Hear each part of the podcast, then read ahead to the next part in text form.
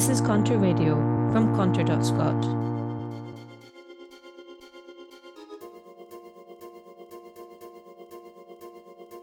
Hello, listeners, and welcome to the latest episode of the Enemy Within podcast. My name is Pete Ramand, and I'm joined, as always, by my co host, James Foley.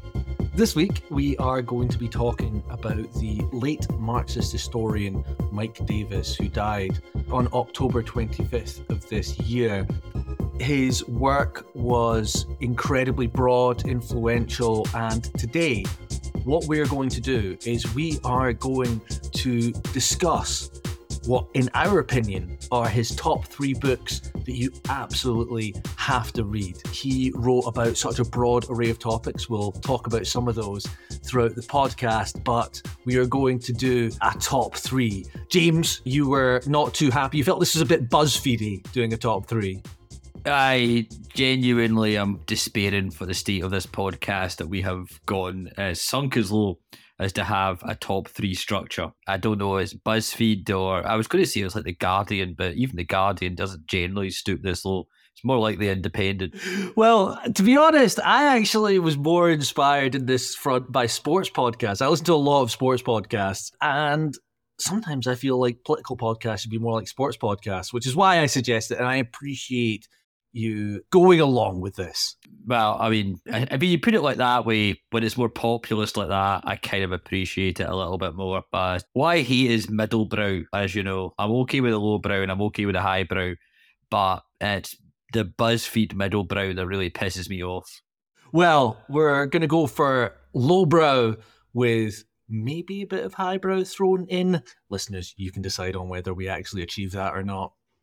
So moving on to Mike Davis himself, I think he's an absolutely fascinating character. He is one of that generation of socialists who were schooled by the politics of the 60s and 70s. And he is one of that great generation of Marxists that unfortunately is slowly dying out. James, has, has his work been particularly influential for you?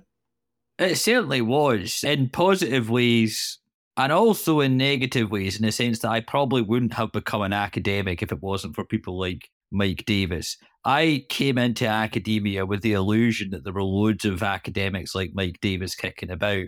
And it turns out there's just nobody that writes like that in academia whatsoever.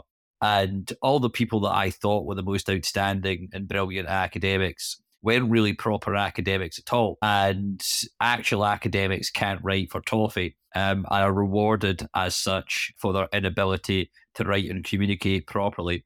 Whereas great writers like Mike Davis and so on tend not to have got the acclaim that they should have done, quite frankly, in their careers. It's really interesting because Davis, in some respects, is so celebrated because of the popular influence of his books, even though he hasn't necessarily been celebrated in the academy to any great extent. But after City of Quartz comes out, this is his book, which we'll talk about later. A little spoiler there. But his book, City of Quartz, comes out a couple of years before the riots in LA over the murder of Rodney King. And he gets branded the prophet of doom because in City of Quartz, he's effectively predict he predicts that this is the trajectory of the city. So in some respects, he gets that level of acclaim, but not in the academic world. Yeah, he also gets acclaim as the guy that predicted coronavirus. I mean, Prophet of Doom really actually does fit pretty well for him. Completely. And um, sometimes there's always this pressure when you're writing, which I certainly felt and kind of kowtowed to a little bit uh, in producing some of my books. You have to present this optimistic prognosis or program for the future or something like that. And while I admire Davis's respect that he has for ordinary and working class people, I also admire the degree to which he is just ruthlessly, in an almost contrarian way, apocalyptic in some of his predictions rather than saying, oh, here's all the optimism. This is this lovely struggles that are taking place that are just going to mushroom into something lovely. He doesn't really present that type of fake optimism most of the time. He did an interview in the year before he died with the LA Times. And so there's a great quote on this, actually. So I'm really glad you brought this up because the interviewer asks him, How do you hold on to hope? And this is Davis's response. To put it bluntly, I don't think hope is a scientific category. I don't think that people fight or stay the course because of hope. I think people do it out of love and anger. Everybody always wants to know Aren't you hopeful? Don't you believe in hope? To me, this isn't a rational conversation.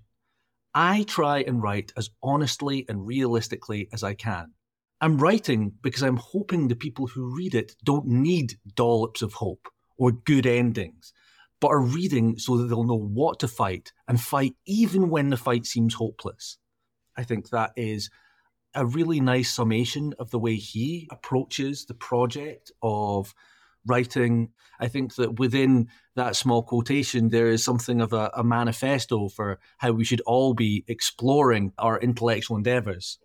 Yeah, I mean, I guess like when my own book most recently came out, we were accused of being too gloomy and apocalyptic and so on, but my real regret is not being gloomy and apocalyptic enough. And it's kind of well summed up in that quote there from Davis, isn't it? You know, I did feel like there was this pressure that we needed to give this element of hope when clearly it was fucked. Do you know what I mean? And clearly we see more and more that it is entirely fucked as a all the sort of post 2012 movements that had any optimism about them in British politics kind of are.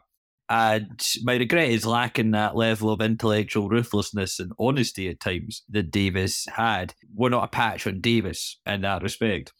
I mean, he's someone to aspire to, certainly, even if we're not a yeah. patch on him. So, a little bit about Davis's biography. We won't spend too long on here, but he is a really interesting character. In his teenage years, which are like the late 50s and very early 60s, he wasn't political at all. He uh, was a self described alcoholic who was more interested in drag racing and like stealing cars with his friends and racing them than he was in politics or anything like that.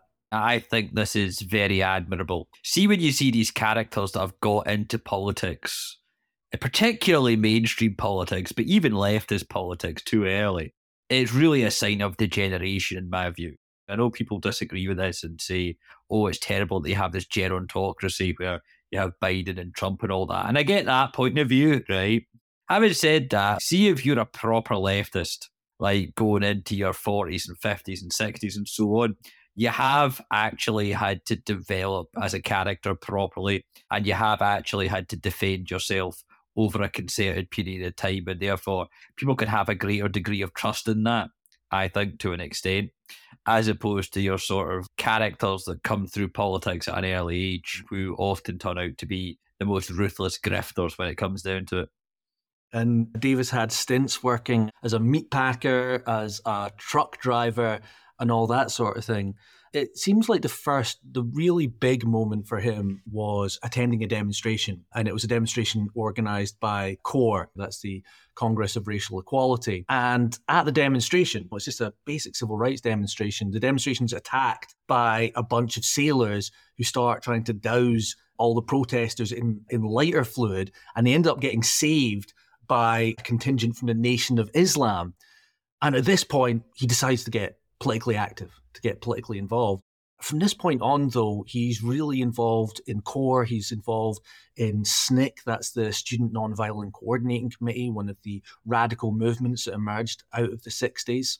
And by the time he gets to his late 20s, he decides to go back on a union scholarship because he's been working with unions as well to start doing his PhD. Um, he never gets a PhD, which is effectively his book, Prisoners of the American Dream. I'm sure he updated it a little bit, but it's fascinating to think that another book that we'll get onto, a fantastic book, wasn't actually accepted by his PhD committee, which again tells you a little bit about academia these days. Think of the utter shite PhDs that have been published over the years, man. Have you ever read a PhD? Yeah, I mean, obviously, well, I'm writing mine just now, so uh, unfortunately, I'm reading a bad one as I go. My my PhD is coming out as a book next year, and listeners can make up their own minds whether it's better than Mike Davis's uh, Prisoners of the American Dream. Hint is not. So, one thing is, I think we'll talk a lot about today is how beautiful a writer he is. His turn of phrase is absolutely incredible. And in the same interview I mentioned earlier, the one in the LA Times, there's another little bit on writing, which I must admit did make me feel better. And for all of you out there who have sat in front of a computer and, and experienced the blank screen and trying to get started, I think this is a, an inspiring little quotation. This is what he says Learning to write is the most difficult thing I've ever done. It involved sometimes a whole ream of paper on an electric typewriter just to get the first sentence. It was absolutely brutal. And then the interviewer says, So why did you do it?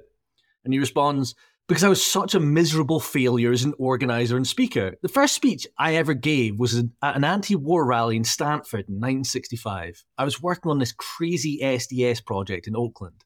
I succeeded in driving away three quarters of the crowd within about five minutes.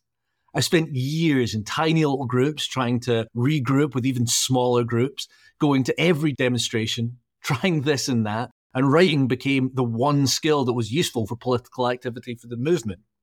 It's nice to know that someone who I consider to be such a brilliant writer has had those struggles, and also that he's not great at everything, and yet he honed the skill because he wanted to be able to serve a movement, to serve a cause. And he saw this as a way that he could positively contribute because he wasn't that great at anything else. Yeah, I always wondered why he didn't do public speaking, but there you go. It's because he was rubbish at it, which, uh, you know, reassuring, I suppose, to many people. Because you can't be good at everything, can you? You get good at things by not being good at other things. I think that's a general rule there. So yeah, from here, Davis is an activist, a writer. He manages to get a job in academic environments in various places. But most importantly, at this point, he starts to produce some absolutely fantastic books. So let's get on to the books, James. And before we get onto the top three, though, I think it's important to shout out a couple of honourable mentions of books that didn't make our top three, but are still absolutely fantastic.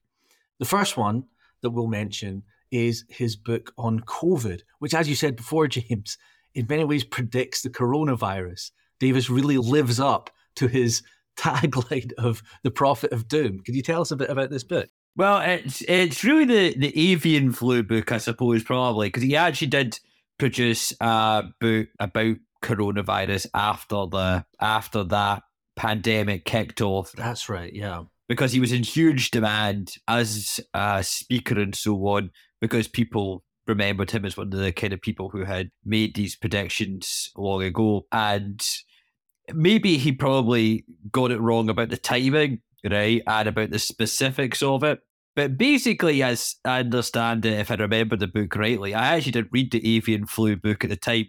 And at the time, I was like, maybe Davis has kind of lost the plot a bit with this book, to be honest. Like, I mean, there was a lot of things that I found at the time to be perceptive and accurate and so on about the risks that are attached to capitalist globalization, the retreat of the state out of public health capacity, and the sort of impact of deregulation, world air travel, etc., etc. Like, much of it struck me as convincing at the time, but I was also like, this seems like the sort of mad apocalyptic predictions that you get off a conspiracy theorist.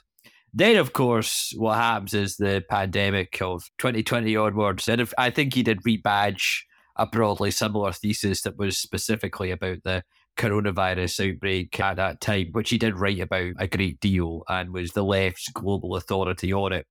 These aren't his greatest books or the greatest examples of him as a writer, but it is clear that he understood the dangers, risks that were attached specifically to coronaviruses in general because there had been other coronavirus outbreaks prior to this one um, in China and so on. He understood this far earlier than anyone else, particularly on the left, and he understood it in political terms. Hence, I think when people were trying to narrate what was going on after 2020, he became something of an authority on that whole crisis. And I believe in that last book on COVID, to the extent he makes any more predictions, he is suggesting that global societies are far more susceptible to pandemics now, and that he would expect that there will be more outbreaks like the coronavirus, which obviously isn't very optimistic or hopeful, but could well be accurate. I mean, I guess it's a sign of his diversity as a writer and a thinker, and the degree in which he clearly spanned so many disciplines. He was so interested in epidemiology and so on. But it's also a sign of the fact that, despite the fact that he obviously did predict this massive global event that would transform our societies for several years, these don't really rank amongst my favourite of his books at all. So, getting on to the next honourable mention, it is Prisoners of the American Dream, which we already mentioned. And this is an amazing contribution to the study of American history. Probably what it's most famous for is its engagement with the question of American exceptionalism. That is, why did a Labour Party or a Social Democratic Party never emerge in the US as it did in all comparable advanced capitalist societies? And the first half of the book is, in many respects, dedicated to answering this question. Now, this is a hotly debated topic in American history, historiography, and so on. And there are a lot of explanations as to why this never happened. Some theses focus on the American West and argue that it was a, effectively a pressure valve, that the type of people who may have joined a party like this ended up going out to the lawless West to expand the frontier because they could escape the government and so on. There are other theories like perhaps liberalism is just fundamentally imbued in the American ethos. There's another thesis that American workers were just better off. Davis takes, in many respects, a far more historical approach. And he synthesizes a lot of these theories and places them in the context of different cycles of class struggle. And he argues that there's not one explanation that is, if you like, some static, independent variable that explains this whole thing. Rather, he looks at periods of class struggle, their defeats, the way in which those defeats enter the structure of opportunities for future moments of class struggle, and the way all these different explanations work, particularly at different times. I wonder if listeners maybe have any insights as to whether there's ever been a better rejected PhD thesis. I think that's an interesting question. I can't think of one myself. I can, but that's probably going to reveal us as being systematically pretty dumb. You That's know true. What I mean? Like, there probably is obvious examples. I mean, we probably should have Googled this first. So, moving on to our top three Davis books that you have to read. And we'd be very interested to hear from listeners if you think a different ordering would be better. If we've missed out a book, we've missed out lots of his books. Uh, so please do write in and correct us if you think we're wrong. Wait a minute, Pete. Are the top three in order? I mean, is there a number one? I, I did not realize this was going on. There is, there's a top three, James. I did tell you about this, and I think you might disagree No, with uh, the way it's going. But yeah, we're, we're going number three, number two, number one. All right, okay. I didn't. I, can I just like put as a caveat that like I'm not ordering these books. Like any ordering system is down to P alone. Yeah, That is true. I'll be honest, listeners. I take full responsibility. So, without further ado, coming in at number three is Mike Davis's book, Planet of Slums.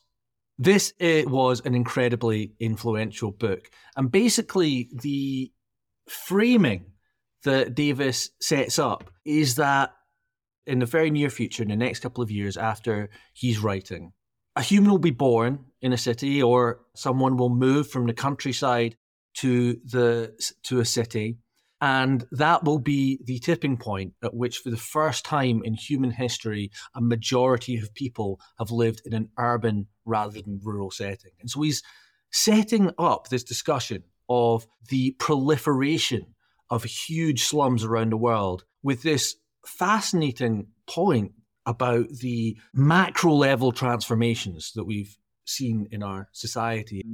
Sometimes we think about there being a sort of declining working class, and yet, like, this sort of key mechanism of capitalist modernization and transformation, of course, is the movement of people from rural to urban areas to become this sort of dispensable proletarian workforce.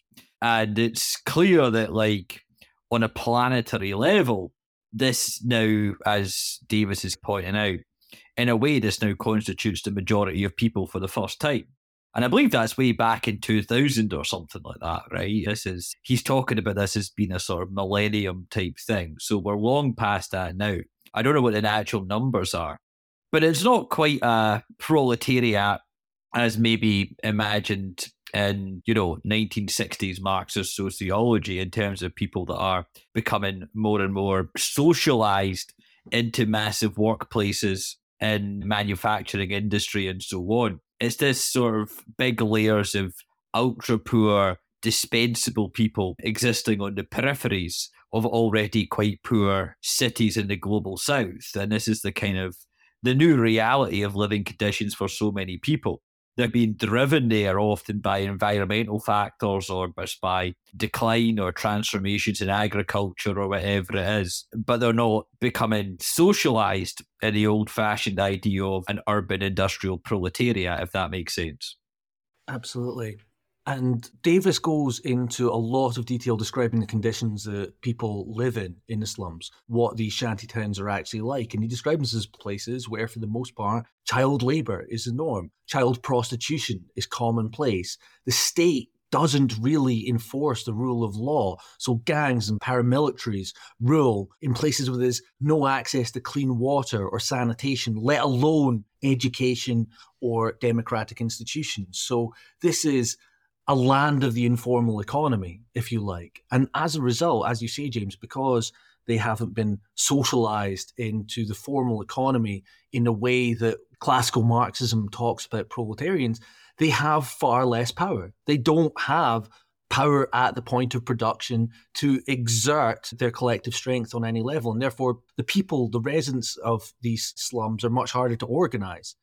I mean, the sheer scale of these things is absolutely breathtaking. And I just think it's beyond the imagination of so many of us to even think about all these absolute mega cities that have sprung up often in the last couple of decades, sometimes from a state of being very limited prior to this, especially in some of the Chinese cases, but also in many of the Africans and Indonesia and other areas as well. But when you're thinking of all these cities that have populations in excess of 20 million, it just boggles the mind to even consider what that looks like. I've never really visited many of these places in all honesty. Glasgow has a population of 600,000, and coming from Dumfries and Galloway, I tend to think Glasgow is a big city. So, you know, the fact that there's all these uh, cities with 20 million people that have suddenly risen up in the last couple of decades is just mental to think about according to Davis, China added more city dwellers in the 1980s alone than all of Europe in the entire 19th century. Just quite a staggering statistic. And another one that he mentions, which I, again, can't quite get my head around, is that he says that in the global north, 6% of city populations could be described as living in slums. But in the global south, of people who live in urban areas, 78.2% at the time of writing live in slums. That really boggles the mind.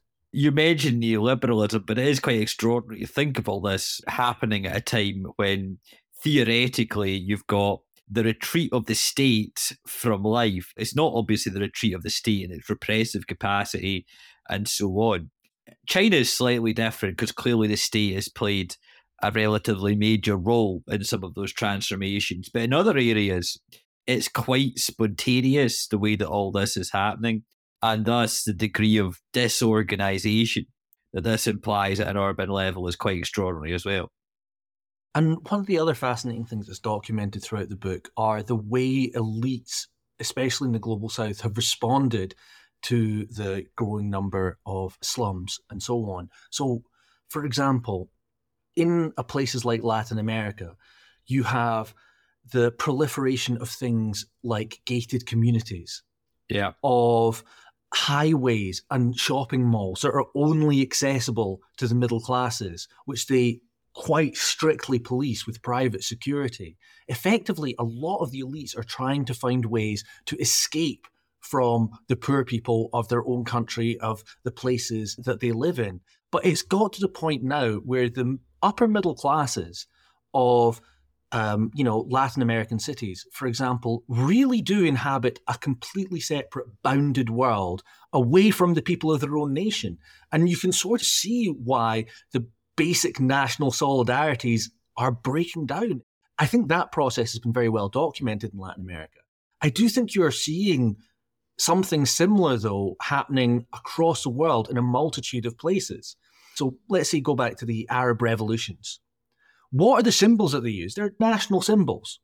They are carrying Egyptian flags in Tahrir Square, for example. And a lot of the slogans are focused on rejecting the elites of the countries as not being properly Egyptian. It feels like these societies have become so broken apart that what you're seeing are movements that are trying to reclaim the idea of the nation and say, look, this belongs to us. Egypt is ours. Egypt belongs to the people. There's, if you like, this nationalist moment at the start of a revolutionary process. I think that's quite interesting. I think it's maybe being driven by some of these processes that Davis identifies. Uh, Davis actually wrote a very interesting essay on nationalism and Marxism in New Left Review, which is well worth a read and kind of does reflect precisely on what you just talked about there. He also wrote a wee book called Evil Paradises, which is precisely about these the, this kind of gated community type thing that you get often in third world cities and so on, where the elite are trying to shut themselves off fortress style from the surrounding population. And I guess there's a parallel between the evil paradises and a sort of evil internationalism you get, where the elites of all these different countries and our own sort of cosmopolitan upper middle classes and elites here increasingly want to differentiate themselves from any type of link to or responsibility for the population beneath them and want to have a common idea of a sort of jet setting cosmopolitan culture that is shared amongst this gated community type element that you get in so many of these cities. There's definitely a parallel there with the Remain Brexit debate and certain sections of the Remain camp who pretty openly said we feel more in common with the cosmopolitans of France and Germany than we do with the heathens in the north of England and so on. I think this is an increasingly common cultural phenomenon and one that the left should have absolutely nothing to do with if we're really going to re-establish ourselves as a serious force in any of these societies, whether in what was once called the third world or in the global north. And just to finish off on Planet of Slums, to me, the great contribution that it makes is as an agenda setter. There's a, a chapter, for example, on Cairo's City of the Dead, where a million people live in Mamluk tombs, using them as prefabricated housing effectively. And there's a lot of descriptions of these sorts of realities. And he puts onto the agenda of debate this huge phenomenon, which in the global north, in the first world, we basically don't think about, don't talk about, and he just sets out in such clear, concise, and biting description and analysis the reality faced by this huge swathe of the global population. And he does create a real debate around it. Uh, academics have started writing about the same topic, and they sort of reject Davis a bit like, oh, it's not deep enough. And yet they start engaging with this topic because of Planet of Slums. So even where academics have rejected it, they owe so much to him. Absolutely. Okay, then. Well, let's move on to our number two. And this is where, James, in the ordering, you might well disagree with me because coming in at number two is what I think might be your favorite book, and that is City of Quartz. James, why don't you tell us what the book is about? Well, the book is about Los Angeles. And I suppose when I say that, people might think, well, that sounds a bit dull. It's just about one city. Like, why would that be interesting? But when you start thinking about Los Angeles, it is really a very extraordinary place that is, if you like, the center of so many of the contradictions, cultural and otherwise, of contemporary capitalism. Obviously, and perhaps most notably, it's the center of Hollywood and the whole imagination of the world is thus centered on Los Angeles in those terms. It's also the home to the entirety, basically, of film noir. And the interesting thing that's revealed by film noir is precisely that it's essentially the traditional individualist, hard boiled American culture filtered through the eyes of German emigres that went to the city during the rise of the Nazis and so on, and saw the world of American capitalism through a new European perspective, hence the darkness in it and all these other things that combines with the sort of optimism of the American dream and the pursuit of success and all these other things. So much brilliant culture that bears on the critique of American capitalism comes from here. It's crazy to think that the Frankfurt School and Bertolt Brecht and the German expressionist directors and all that are they are in Los Angeles at the same time, reflecting on the madness of American capitalism. And I guess what I love about the book is that it just so elegantly captures the contradictions of the whole of capitalism into one city. You forget how much shit has happened in relation to Los Angeles some of the time and how much of our cultural imagination is centered on it. I mean, think of contemporary racial politics. This is the place of OJ Simpson, right? It's the place of the LAPD. It's the place of the Watts Rebellion.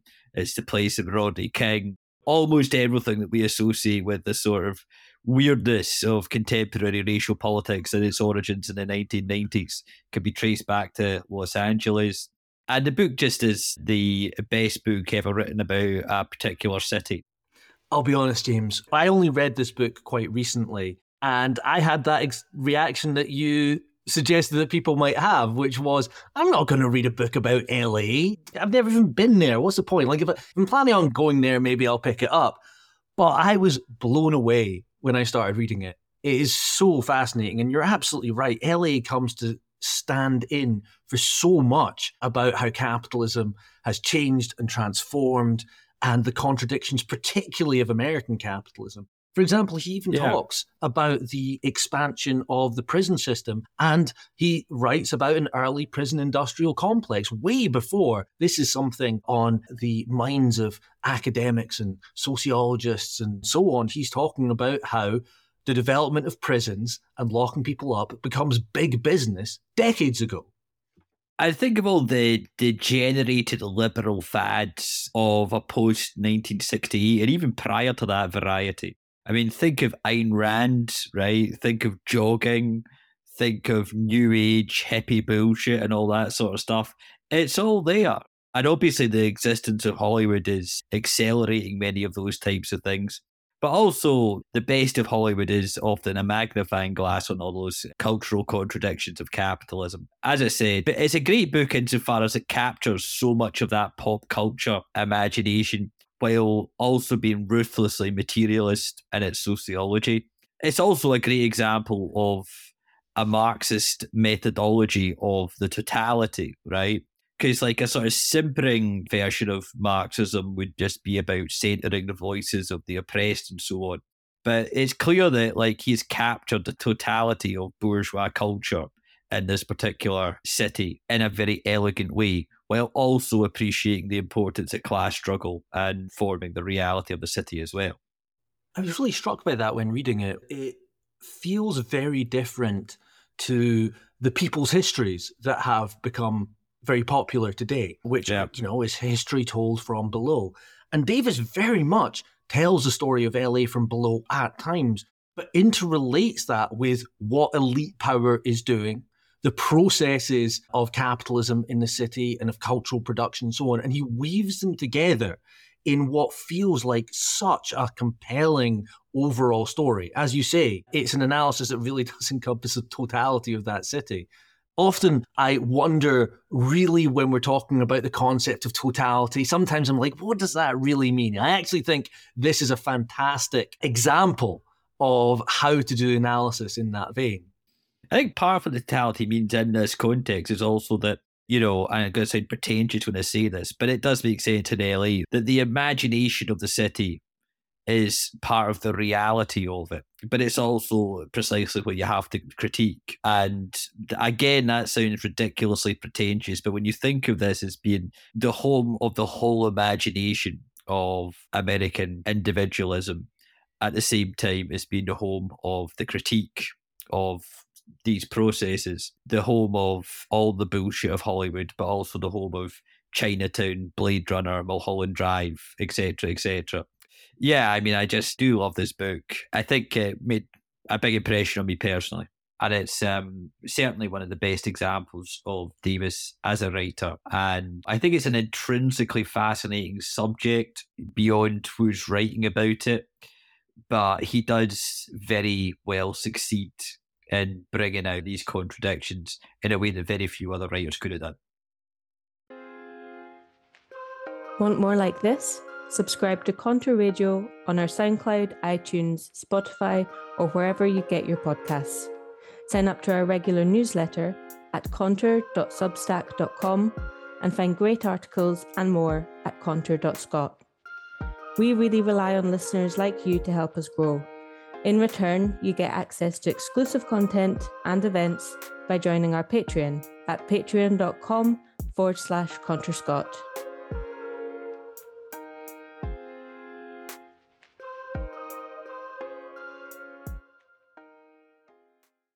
So, finally, James, this brings us on to number one, the number one Mike Davis book that you absolutely have to read. It is Late Victorian Holocausts, El Nino Famines, and the Making of the Third World. This is, in many respects, another book about a topic that a lot of people might think, why am I going to read about that? First of all, it's set at the end of the 1800s and early 1900s, primarily in the global south, about famines that I think most people probably haven't heard about. But these were some of the most consequential events in human history. Effectively, there was a series of famines that devastated Asia, North Africa, and Latin America. And Davis estimates, for example, that between 32 and 61 million people died as a direct result of these famines in China, India, and Brazil alone. So up to 61 million in just China, India, and Brazil. And the way in which free market policies were decided at this time, because it seems that the historiography and the history that explained these events, many of them focused on the ideas that these were backward countries and they experienced famine because they hadn't been fully incorporated into a modern capitalist system. And Davis demonstrates that this isn't the case at all. In actual fact, it's at the point at which they are being incorporated into uh, a capitalist world system that these events take place. And in many respects, it's because of them. So, for example, between 1875 and 1900, this was the period that included the worst famines in Indian history. Annual grain exports away from India to the UK increased from 3 to 10 million tons, which is equivalent to the annual nutrition of 25 million people. It's a methodological tour de force. It shows his mastery of a huge range of social science, like disciplinary genres of social science, epidemiology, climate research, and all sorts of other things. It's interesting because it bears on the moral culpability of things that appear to be either random or systemic. I mean, obviously, for instance, we indict communism with a capital C, Joseph Stalin, Mao, other people with the deaths of many people through famine, and rightly so. They should be held morally accountable for that. And it's something that is morally on the conscience, I believe, of many socialists too. By contrast, you have what seem to be just these random event related to weather patterns and whatever it is that are going on, particularly in this study in the late 19th century in India and China, that are accounting for the deaths of tens and tens of millions of people. And what Davis does very effectively is to demonstrate how these are linked so strongly, not just to the introduction of capitalism and the destruction of prior communal systems that had existed in order to manage famines previously, but also that he lays the responsibility down to specific decisions that are made by imperial authorities and so on to prioritize market mechanisms when famine relief could easily have saved so many people. A situation, of course, that'll be familiar to people in Scotland who know a little thing or two about the Irish famine, which is the origins of how many of our families ended up in uh, Scotland in the 19th century. Some of the decisions made by the colonial administrators were absolutely disgusting. You have in India, for example, the mass transfer of subsistence crops being transferred over to what was seen as a more um, profitable business, which was the growing of first cotton and then opium, because the British East India Trading Company gained a huge amount of revenue from growing opium in India and transporting it to China. All of these agricultural areas which are producing food that can support a population are changed over to the more profitable crops. And of course, that is hugely contributing to the mass famines that take place. And there are even instances that Davis documents in which they have grain in India and they realize it'll be more profitable to take it out of India and sell it on the market in Britain. And of course, I suppose when he's writing this, he's probably thinking a great deal about the sort of IMF imposed famines that did take place to a large degree across uh, much of Africa with the collapse of third world projects after the 1970s, the debt crisis, and the structural adjustments that were imposed, which, for instance, would have included transferring food crops to cash crops, which subsequently, because the IMF told every fucker to do that, collapsed in price and then imposed mass famine on many, many areas of Africa. All part of a death toll that has just never really been calculated, partly because it is almost incalculable to think about that, but also something that is not attributed to the system of capitalism when so clearly it was imposed as part of a system of capitalist modernization on these places, as of course were these policies that you're talking about in Ireland and India, China, Brazil, and so on. Another theme in this book that I think is absolutely fascinating is the end of the subheader of the title of the book, which is The Making of the Third World. And Davis makes the argument that it is in this period in history in which the third world is created. There has often been debate about why is it that the global north is so much richer than the global south, or the first world is so much richer than the third world. And of course, there are many explanations that emphasize imperialism, but in terms of periodizing it, Davis argues that it is in this period, this late Victorian era at the end of the 1800s and the start of the 1900s, that creates the third world. And why does he say that?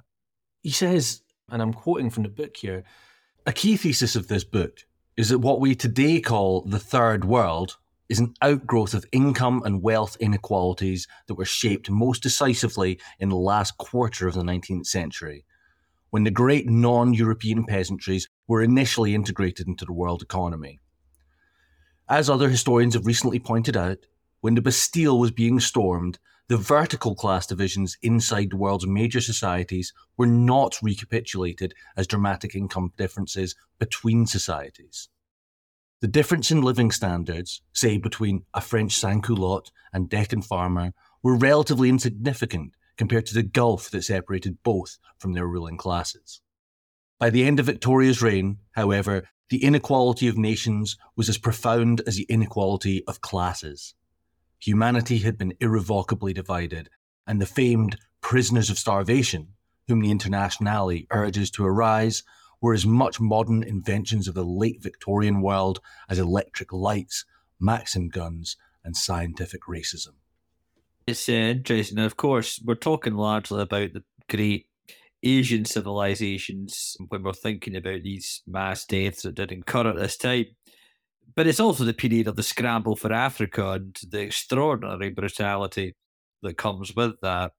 I mean, there's the French, there's the English, but of course, the most brutal colonial administrators of all, where the Belgians who uh, massacred, I think, a half of the population of the Congo. I believe it was 10 million people in an extraordinary and entirely capitalistic venture.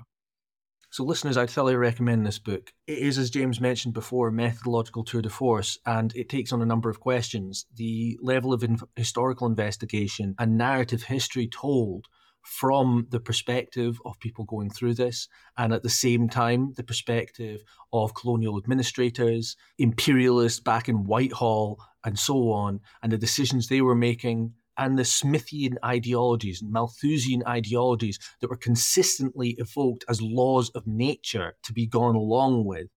The first few chapters really focus on that. But then there is also discussion of the longer term structural changes that are happening both in the world system. And there's also extensive discussion around scientific debates, around El Nino famines, around weather cycles, and so on, trying to parse out the questions of how many of these deaths are as a result of natural causes versus conscious human action. I'd thoroughly recommend it to absolutely anyone. Uh, yeah, I recommend that you read this book. It's not quite as good as City of Quartz, right? But it's pretty good, and you, you should definitely buy it and read it and absorb its contents and compare and contrast it to City of Quartz and see if you agree with Pete. Yeah, see if you agree. I'll be honest, I would go out on a limb here, and I would say I think that City of Quartz is an absolutely brilliant book. But I think Late Victorian Holocausts might be one of the greatest history books ever written. And I think that it should be on almost no matter the subject on the reading list of every course because I think that by understanding this moment, you have such a better grasp on why it is that the 20th century played out as it did. So, listeners, I thoroughly re- recommend it. I recommend all of these books, but we'd love to hear your thoughts. So, please do get in touch. Tell us if you think we're wrong about the ordering of the books, which would be your number one. And maybe you agree with James. Maybe it's City of Quartz. Maybe it's a totally different one that we haven't even mentioned today. Buda's Wagon, for example, is a fun history of the car bomb, which gives you an idea of the breadth of topics that Davis wrote about.